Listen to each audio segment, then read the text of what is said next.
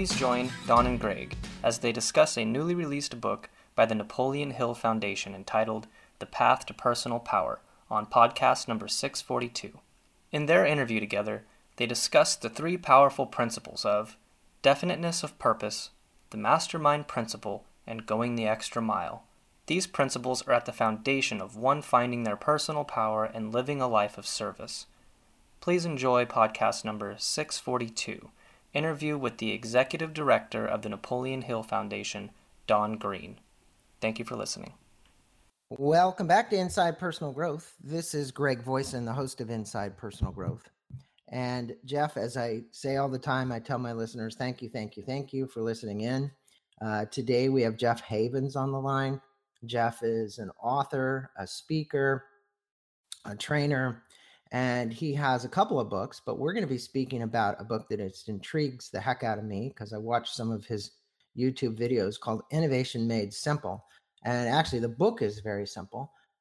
Jeff also is the author of another book called Us Versus Them, Redefining the Multi-Generational Workplace to Inspire Employees to Love Your Company, Drive Innovation, and Embrace Change.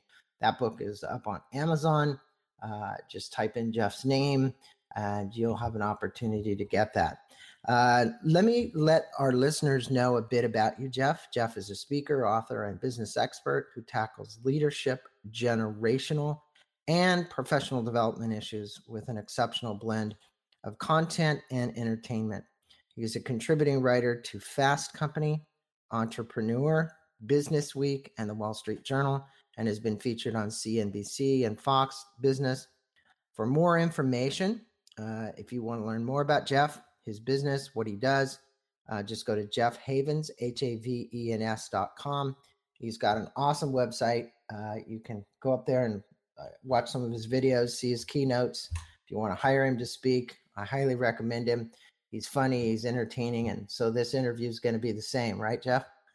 That is exactly right. Yes, I'm looking forward to it. I appreciate you having me, Greg. Hey, no pressure. Well, you know what intrigues me about innovation is just the whole process of what people go through to become innovative. And you state that 100% of the incredible things we have today that we have in our life, it took a while to get them figured out, and that exactly 0% you say happened overnight. Why, in your estimation, is there such a focus then in today's business world on rapid innovation inside these companies? I heard you speaking to people. I watched your videos, and there seems to be this, I don't want to call it demand by the upper management of company, but we see more and more pressure to innovate faster. So give me your take on that one. Well, I think that, companies want to innovate faster because they want to outpace their competition. That's all fine.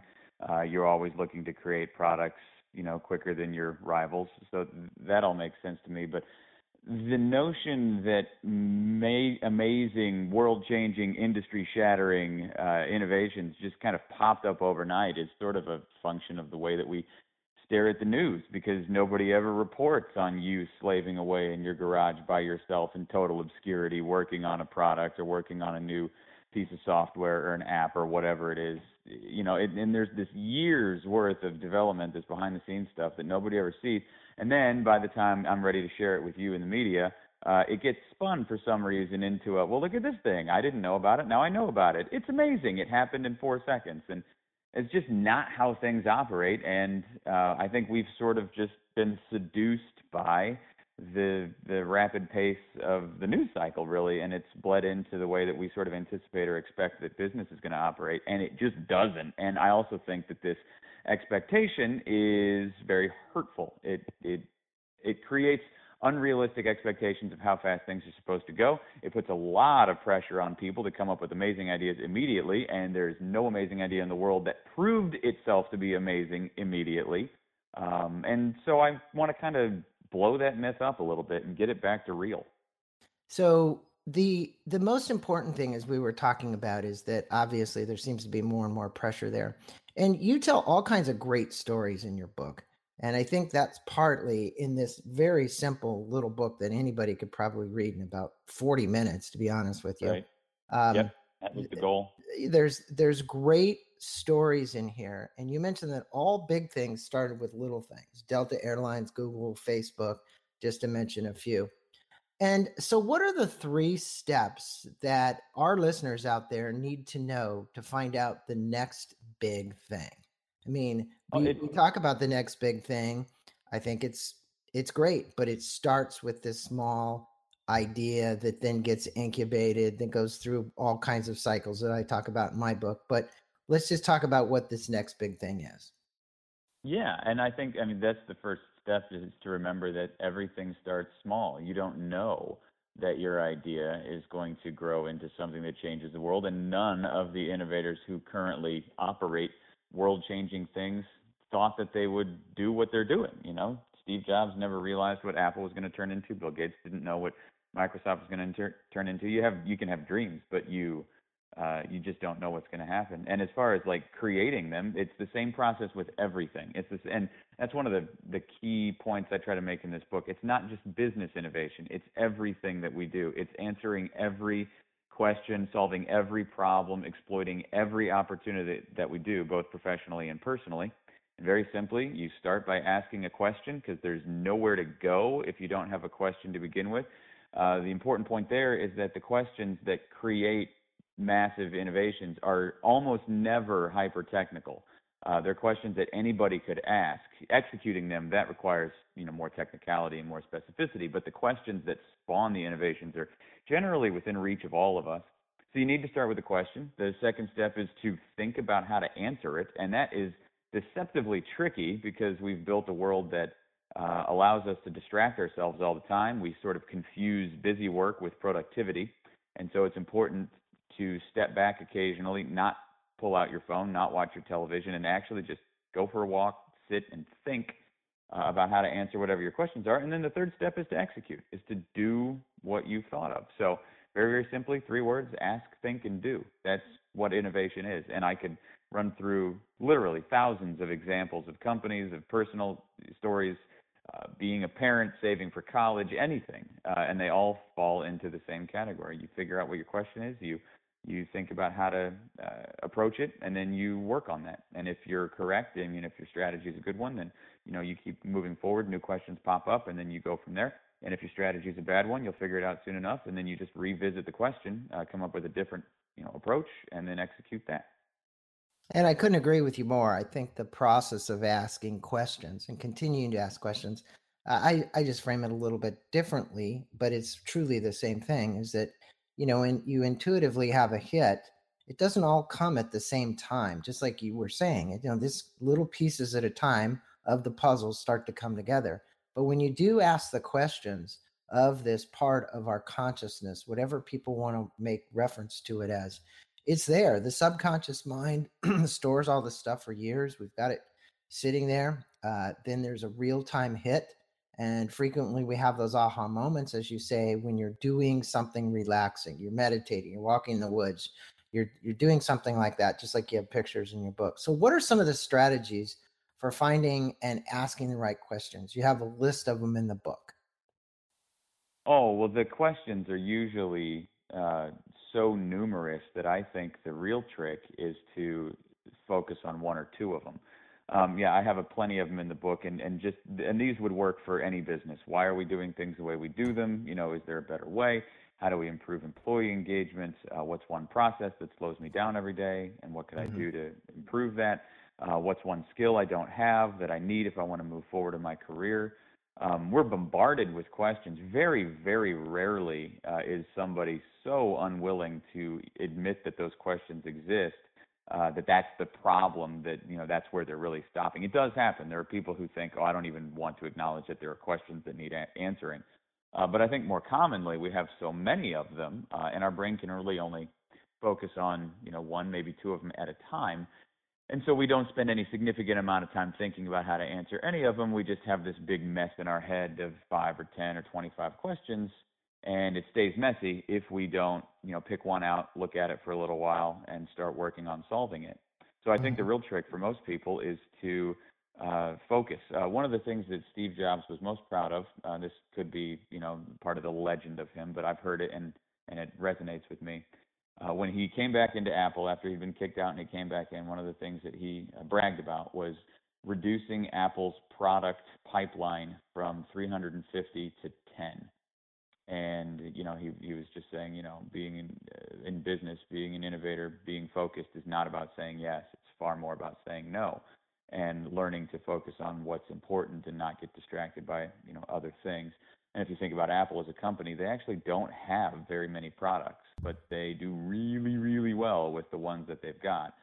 And I think that we need to do the same thing with the questions that we have. We have a lot of them. They're coming at us all the time. We need to pick a couple and say, right now, this is what I'm going to focus on. And you'll be surprised, I think, at how quickly you can answer them when those are the only ones you're looking at. And so true. I think if you know, I see companies that have so many SKUs of products, and you look at where the bulk of their revenue comes from, and it's the old 80-20 rule. There's 20% of the revenue coming from 80% of the products they've developed, yet they've got a huge product line. They obviously are spending a lot of money to just keep all that stuff going. I think it depends on your industry too, but you know, it is true. I mean, you look at a company that right now, like Apple, that has just blossomed into what is it, the GMP of the 26th largest country in the world. They're doing okay. Yeah, they're doing okay is right. Now, I love this part about slowing down. You say, if you want to speed up the creative process, you need to slow down. And I couldn't concur more. I think that we're out there being distracted by shiny objects all the time. The next little shiny thing, go chase it.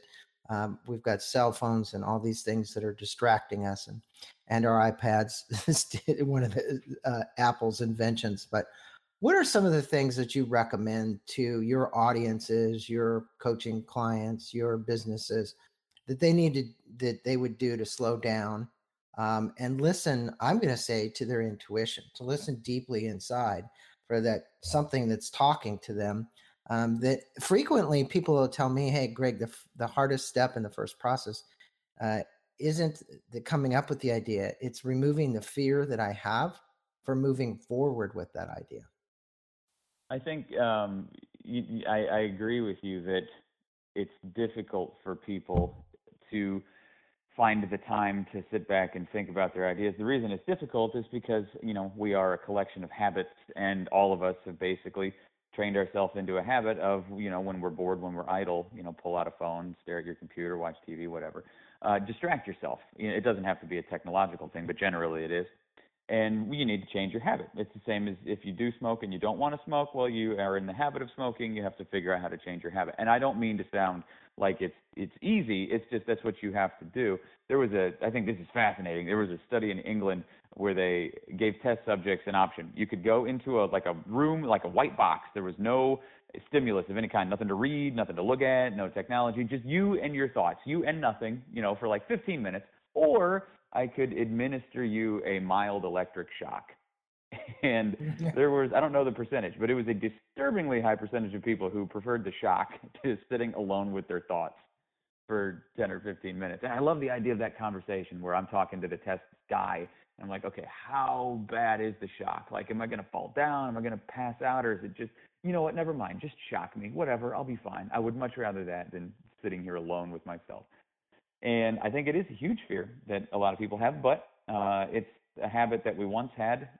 You know, you used to go on car trips where you didn't have anything else but your eyeballs on the window to do for 17 hours, and it's a habit we can get back into. So the easiest thing that I recommend for people is to get comfortable slowly with not grabbing, you know, a paper, not checking your email when a ding comes in, not responding to a text immediately. Give yourself, I mean, and seriously, at first, it's probably like a minute or 2 minutes. At the end of the night, when you're sitting in bed, don't stare at Facebook until the second that you want to go to sleep. You know, turn your light off and then just sit there for 5 minutes, staring up at the ceiling with your eyes closed, even if you want to. Just trying to think about the day and maybe what your question is and how you want to answer it. And then fall asleep. You know, these are very, very simple things. Yeah, there's very simple things you can do. It scares people. We're more comfortable being distracted, and you know, and I'm not saying that people shouldn't do it. We're all going to distract ourselves, and sometimes best thing for you to do is just, you know, turn your brain off, essentially, not even to just think about stuff, but my brain's full, I need a distraction, I want to be entertained. That's all great. Innovators are the people who do that less often than average. Well, I tell people frequently, you know, recently, it hasn't been that long ago, I did an interview with a gentleman from San Francisco State University, professor there and biologist and neurologist, who did this book called The Distracted Mind. And all I would say to my listeners, if you really want to see what the patterns and behaviors we've gotten in as a society, and they put the electrodes on your brain and do certain tests, you'll just see how distracted we are as a society. And it's amazing what that's doing. It's actually making us dumber. So, you know, the point is if we want to get smarter, unplug. And you tell some great stories about Brian Rudolph and Phil Krem. Both of them had what you call this three-step process. What are these? What is the three-step process? And what were the products that they were trying to make better? Because I know frequently innovation is about looking at something that already exists. I mean, look at the evolution of just the cell phone. Look at the evolution of many products that we're still using today that we used 10 years ago, but they just continue to improve their performance. They continue to get better at what they do, more features, whatever. Both of these gentlemen, I'd like you to tell their stories and the products that they built. Well, to talk about the cell phone, I think it's important for people to understand that that is a much better and more common example of innovation than the magic thing that came out of nowhere. Most innovation involves optimizing something that currently exists. Most of it is not creating something from nothing. So it's important to understand that innovation usually is incremental improvement that over time, like you pointed out with the cell phone, creates something that really is sort of unrecognizable from its prototype or from, you know, its predecessor. Mm-hmm. But in the case of Brian Rudolph, his question was, how can I create a kind of pasta that people who either don't want to or can't eat pasta can eat? Which, does that sound like a very sexy question? No, but it was one that appealed to him. I don't actually know the reasons that he got into it, but you know, there's a lot of people for whom pasta is too filling. There's people who have gluten intolerances. And so he was like, well, what can I do with this? So he spent 10 months working on recipes, and he ultimately came up with one whose primary ingredient is chickpeas, and it has twice the fiber and 4 times the protein of traditional pasta and is naturally gluten-free. So he found one that worked, obviously one that stayed together, because if you've ever tried to make pasta at home, you'll know that a lot of times it just disintegrates when you put it in water. And so he called it Banza Pasta, launched it into 2 stores in 2015. And by the end of 2016, it was in 1,700. Now, I say that on stage when I'm giving presentations because that makes it sound like he had this idea that hit and it was amazing. And I don't mean to take away from that, but I also don't want to cheat your listeners into thinking that this is a guy who found something and immediately had a wild success with his company. So when I say he went from 2 stores to 1,700, that sounds like, oh my God, it just took off and huge. What really happened is that it was in 2 stores, and then he managed to get a very, very lovely contract with, I think it was Safeway Foods, which put it into hundreds of their stores all at once. So ultimately what happened is he had one really big sale that you know, helped launch his product from this 2 to 1,700. So that's kind of important as well. It's not necessarily that he went one by one, store by store, and grew in 1,700 in a single year. He had one good sale. And that's how a lot of companies grow, too. You go from nothing to one big sale, and that big sale helps build your momentum and go somewhere else.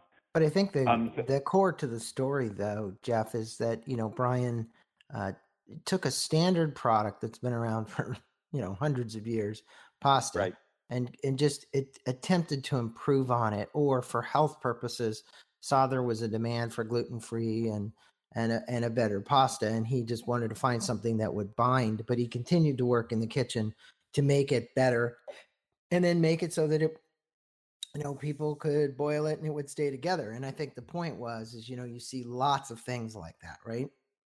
Oh, and yeah. I mean, Bill Krem on the mattress. Yeah, and I think it's nice to point out with Brian Rudolph that it's effectively a niche product, but being a niche product doesn't mean you can't have a giant company. You know, I mean, if you look at the late night hosts, for example, they only reach about 1% of the population of the U.S. any given night, but they're wildly successful. So when you're looking at innovations, you don't necessarily have to find something that appeals to everybody, because there's a lot of small markets that are still millions of people large. Mm-hmm. In Philip Grimm's case, he was trying to answer a question that I am glad that he tried to answer, which is, how do you make mattress shopping not awful? Because if you've ever gone mattress shopping, then you know you kind of flop down on the bed, salesperson stares at you, that's sort of awkward, you still have your shoes on, you know, nothing approximating the average sleeping experience. And his innovation, which I think is pretty impressive, was to literally think inside the box. He put together Casper, which some of your listeners I'm sure are familiar with. Some of them sleep on their mattresses. It's a foam mattress that arrives to you in a cardboard box in a vacuum-sealed package, and then you open the package, and it inflates itself in about 2 minutes. I've seen some videos of them like live inflating, and that company, I think, crossed $75 million in sales in its second or third year. And I think his story to me is an interesting one, because I am positive that when he told people, okay, I'm going to solve this unfortunate mattress shopping problem by mailing people a foam mattress in a cardboard box, I am positive that somebody said to him, that is the stupidest idea I've ever heard. Yeah. You're going to mail mattresses. Good luck, buddy. Exactly. And it's worked, you know, yeah. So you're going to have naysayers, you know, ignore them. Yeah, and now you see that same foam mattress. I don't know if it's a knockoff, but you can go to any Costco and you're going to see that foam mattress out there. I don't know if it's his per se, but the reality is, you know, in the olden days when we bought the box springs and the mattresses, we used to have guys deliver them and set them up. Now you basically take it home yourself, open up the box, and because the foam has been kind of shrunk down, it expands on its own. I know because I have one, and they're great. There you go. Yeah, they're great. Yeah. They're awesome. They're awesome. You know, can you speak with the listeners about some of the strategies for improving creativity and innovation? I think we've spoken a lot about the innovation process and the steps and so on, but there's people out there that I guarantee you are listening to this, and they're a lot of times they get stuck. Right? It's like, okay, yeah. I'm going through a dry spell, Jeff. I heard when you were doing your video that were people in the audience and you were inspiring them to, you know, really dig deep, you know, and the people are going, well, I don't have a creative bone in my body, but everybody does. So what do you actually do to help people get inspired again to find that side of themselves? The big thing I do when I'm giving presentations, and I try to drive this point home in the books as well, is that the processes that we do in business, the mental processes that we do at work every day, are not fundamentally different from the mental processes that we do at home.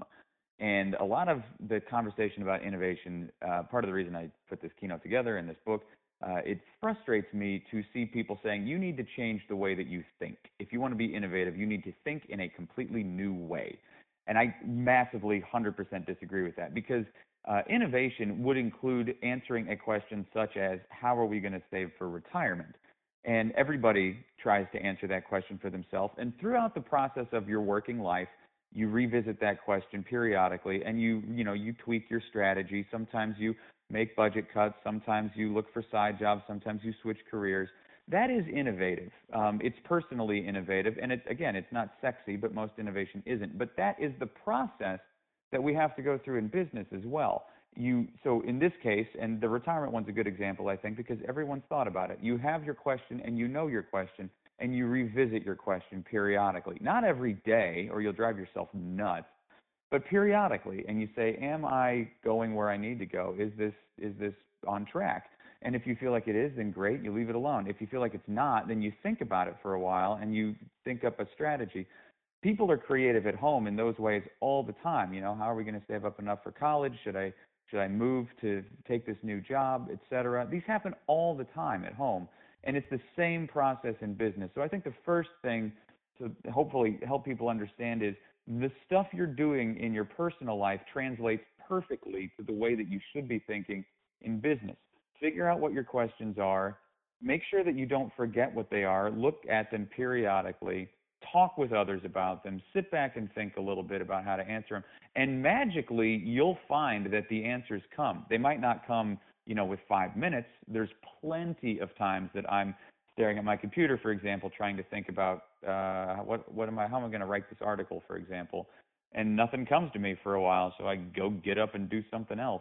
And then I sit back down 5 hours later and say, oh, look at that, it works, or I know what I need to do.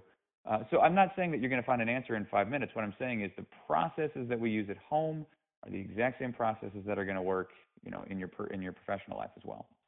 Well, I think what you've done for people with this book, Innovation Made Simple, is also you've made the book very simple too. I think what it is it's kind of a kick in the pants kind of book, right? It's like, okay, look, guys, you don't really have to change a lot. What you do is you just have to become aware. And the greater you become aware of what's going on, you're going to have the ability to actually take those dives in and create something new. Like you said, like saving for retirement, most people would say, well, that's not very innovative, but it is really innovative if your back's up against the wall and you figure out a way to do it, right? You're saying, hey, I can cut this out of my budget, or I can cut that out of my budget, or I can do this. So everything we do, we're creating a solution for, and we're looking for solutions. And those solutions are usually those innovative ways in which we're thinking to do things. For my listeners, we've been on today with Jeff Havens, and Jeff is the author of a book called Innovation Made Simple.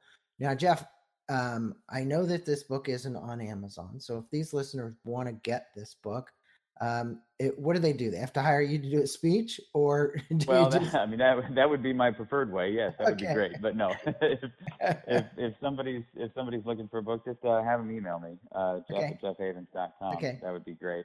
Yeah, and I think for everybody out there, I think this is one of Jeff's. It's one of his books. It's his giveaway. It's a calling card. But I think more importantly, if you want to get a book through mass distribution, he's got another book out there called Us Versus Them, and I mentioned it is on Amazon. We'll put a link to that book on Amazon as well. But this little book that he's got here, truly for those of you out there that are saying, "Hey, I'm stuck," or I'd like to get inspired again about innovating. I'd like to know more about it. It's a really quick read. It's a great opportunity for you to get engaged. And then if you want to know more, go to Jeff's website. It's www.jeffhavens.com. You can see some of his keynotes. You can look him up on YouTube, obviously, at his channel. See some more of the videos. If you want to hire Jeff to do a speaking engagement for you as well, he's got a great blog, so you can go to the blog there as well. Jeff, is there anything you want to leave the listeners with today before we depart? Yeah, I just want to make sure everybody knows that this stuff is not as hard as it's generally made out to be. It is something that all of us have done in hundreds of ways throughout all of our lives, from childhood on up. The innovation is the process of answering questions. That is all it is. And we have been asking and answering questions our entire lives. So there's no barrier to being able to do this.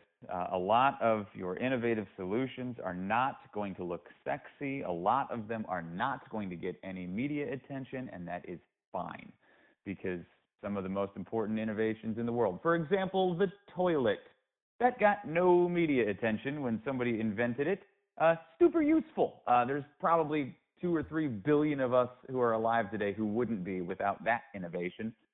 But it definitely wasn't sexy. So don't worry if your innovation is not something that makes the front page of, pick your favorite publication. It's okay. Most of them don't. Agreed. There's so many that don't get talked about that we don't know about, but the ones that seem to get talked about are the ones that really hit the media in a big way. So, and it's a lot of it's technology stuff, but there's some little things that we use on an everyday basis that don't get much publicity. Well, thanks, Jeff, for being on Inside Personal Growth and speaking with our audience today about your new book called Innovation Made Simple. Go to Jeff's website, everybody. He's great. Watch some of his videos and hire him to do a speech for your organization. Thanks, Jeff. Thank you very much.